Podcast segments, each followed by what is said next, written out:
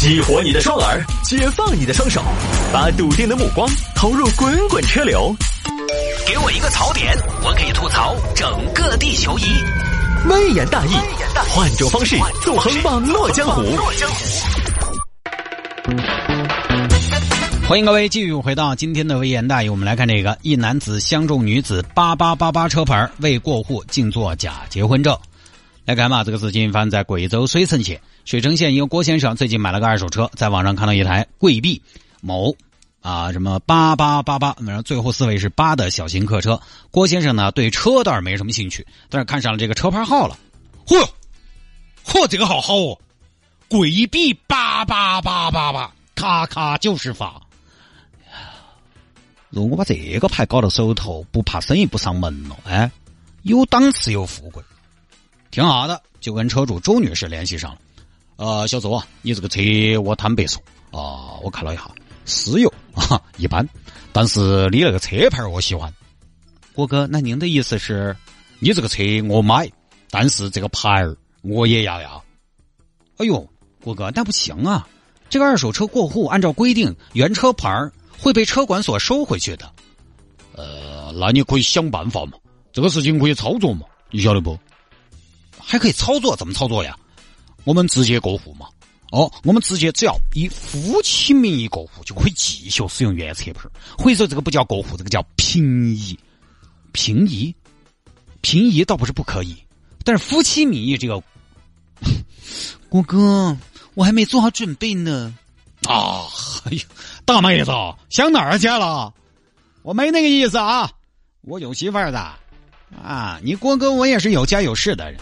我的意思是啊，假结婚，假结婚，假结婚，我们办个假证，到时候把车子一平移，哎，撇脱我的车牌保留了，对不对？哎，那就可以了噻。我保证，只是假证，没有任何约束力。办了证，你跟谁过，你还是跟谁过。你对我没得妻子的业务啊义务，我对你妈也没得丈夫的责任，如何？这都得大家成年人了，对不对？哦哟，那这个说起好笑容，我卖车不卖身。哎，你这个话严重了，小周，你这个车说实话不值钱，我就看中你这个车牌，你考虑考虑吧。啊，这边周女士呢想了一下，也是啊，反正假证嘛，没问题，配合一下。那这个样子嘛，贵公。因为虽然是假结婚哈，但是我还是觉得拿个假证哈，你说，哎呀，你又是我老公，我又是你们老婆，哎，到时候还是我还是心头有点儿有点梗起梗起的，所以说呢，嗯，你不然还是给我加加点钱嘛？那行，我给你加五千块，怎么样？可以嘛，可以嘛，加五千嘛，毕竟这个事情有点麻烦，可以，没问题。于是呢，两个人就去办了一张假结婚证，去办理平移手续了。车管所啊。同志，我办个业务，什么业务啊？呃，车辆平移，什么意思啊？呃，就是我们老婆要把她的车过户到我名下，车牌不换。哦，行，那这个你们俩出示一下你们俩结婚证，我看一下。这儿，啊，这边警官一看呢，两个人这个结婚证啊，做工很粗糙。哎呀，同志，你们这个结婚证做工怎么那么粗糙啊？警官，九块钱的东西未必你还指望好精致说你硬是。分儿钱分儿货嘛，对不对？但是你这个字迹也很模糊呀，啊！再怎么粗糙，字迹应该是清晰的吧？还好吧，我觉得。你你再看你这个钢印，钢印都钢偏了。哪儿的结婚证啊，结的这么草率？啊！这边工作人员呢，一看怀疑了，做工太差了，怀疑了，就把情况汇报给了值班民警张警官。二位这边请吧。哎，做啥子呢？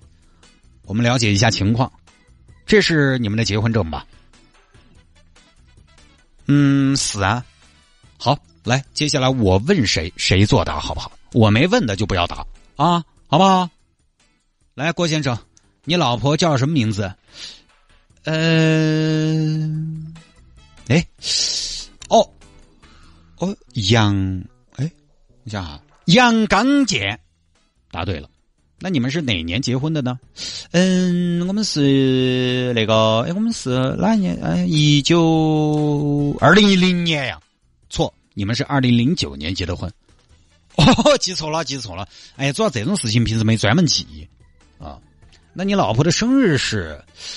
我老婆的生日，嗯，你生日是好久？不要窃窃私语，直接告诉我几月份？呃，那个八月份，错，九月二十六号。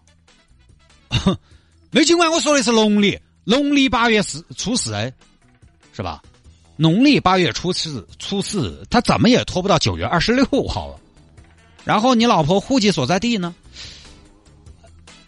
呃，耶，哎，那个那个水城，哎呀，郭先生，你是个水货呀！你对你老婆太不了解了吧？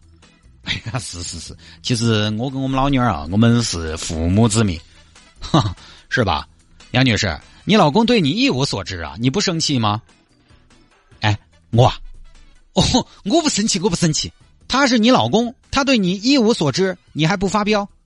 哦，我不发飙，我我，他对我一无所知，我对他我也啥子都不晓得呀。我们这种婚姻关系其实很稳定，我跟你说嘛，金卫，互相特别需要可以结婚，互相特别不需要也可以结婚。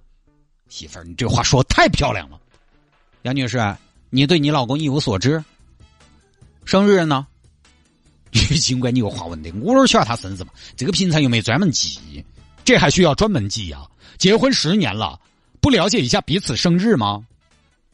行吧，那你们坐一会儿，我们要核实一下。哎呀，你看嘛，糟了糟了糟了噻！我哪知道呀？我就说了不得行，要早嘛。你没说，你没说是吗？知道吗，小周？你把钱收了，你答应了我的。哦，那我不得管哦，这个失败了，我钱不得退哦。你不退钱咋可能嘛？我买的就是你那个牌照。最后呢，民警一查。发现郭先生二零一二年办理过结婚证，但是配偶呢另有其人。说吧，我告诉你啊，如果这是证是假的，那么就是伪造国家机关证件。哎呀，不干不干不干，不是假的呀，不是假的也挺好，不是假的那就是重婚。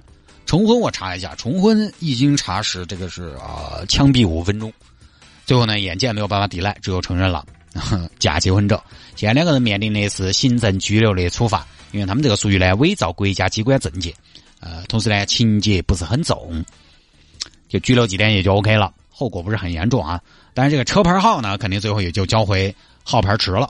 这个就给大家普及一下啊，二手车过户给别人原来的车牌是不能跟到走的。杨女士这个所谓的吉祥号牌可以什么呢？可以自己买了新车用，但是卖给别人就不行。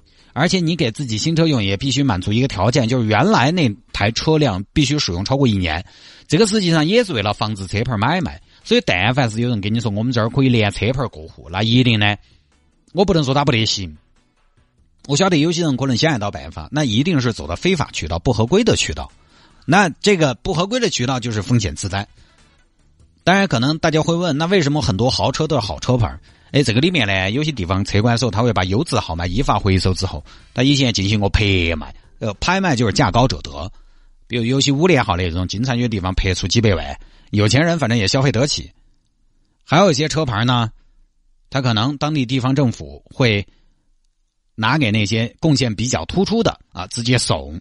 比如说之前有传闻，老干妈她的车很多车牌都是政府给送的。反正号牌这个我不做生意啊，我也不信那些吉利不吉利。我觉得还是车本身比较重要。车不肯定车的好坏比车牌好坏重要噻，打个配比嘛。一个川 A 八八八八八的五菱之光，一个川 A S B 二百五的法拉利，你选哪个嘛？是我，我根本毫无犹豫，肯定选五菱之光，因为我养不起法拉利。但养得起的话，但但还是要选法律，我卖了嘛，对不对？啊，车牌又好重要嘛，对不对？反倒我觉得车牌好了打眼啊，开出去到时候全县人民都知道你来了。快，谢摊又来了，快把桌上的水果啊什么的小卖部全部关起来啊！就这个，我觉得也不合适，呃，显得高调，所以我觉得没必要为了车牌那么的绞尽脑汁，在可选的范围之内选一个还不错的就行了，差不多行了，它代表不了啥啊。当然，好不容易买个车嘛，大家先选个好号还是可以理解。所以又旧事重提，为什么不启用个性化车牌？个性化车牌呢，就是有国外，我们经常看到一些国家有。哦，我们国家也搞过。北京二零零二年，当时全国有四个城市好像在搞试点，结果呢搞了十天，北京率先就暂停了，其他城市很快又跟进暂停了。为什么呢？呃，因为啊很多车牌啊太另类了，比如说有的车牌它直接挂个 WTO，有些车牌挂个 FBI，啊，中国这么大，这这车牌车，说实话，那个那个年代他开了个偏僻的地方，他可能老百姓还真的看不懂它是个啥子。你其实包括现在有些路上看到车，越野车，他就喜欢挂一个挂个通信，白底红字应急通信，其实这个很糊弄人的，老百姓也不知道它是不是真的。忽悠，人家应急通信的嘛，那你挂这样的牌子在路上是不是有些作威作福？就跟以前有些车啊，有些单位买的车，他要安个警报器一样。早先很多没得权限按警灯那些，他也去装一个，按到车上上路了，他确实是有特权的哦。那个警报一拉之后，又大力整顿过嘛，现在已经不多了。其实那个个性号牌也就存在这个问题，容易糊弄人。因为这个里面多而不少还是有点什么呢？我我觉得车牌这个事情有点官本位的思想在作祟。或许这些车牌的车主并没有怎么样，但老百姓看了，他只是从你身边呼啸而过，你自己都会有点哦哟，哦哟，我不要跟这个人发生冲突。当然，跟参与交通的最好都不要发生冲突。但是你看到这种，你你会格外有点虚。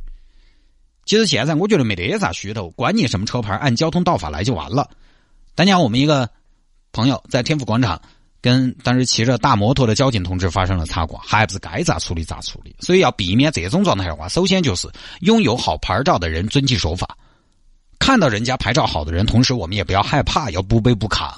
当这种连号、吉利号，我们打心眼里不虚他了。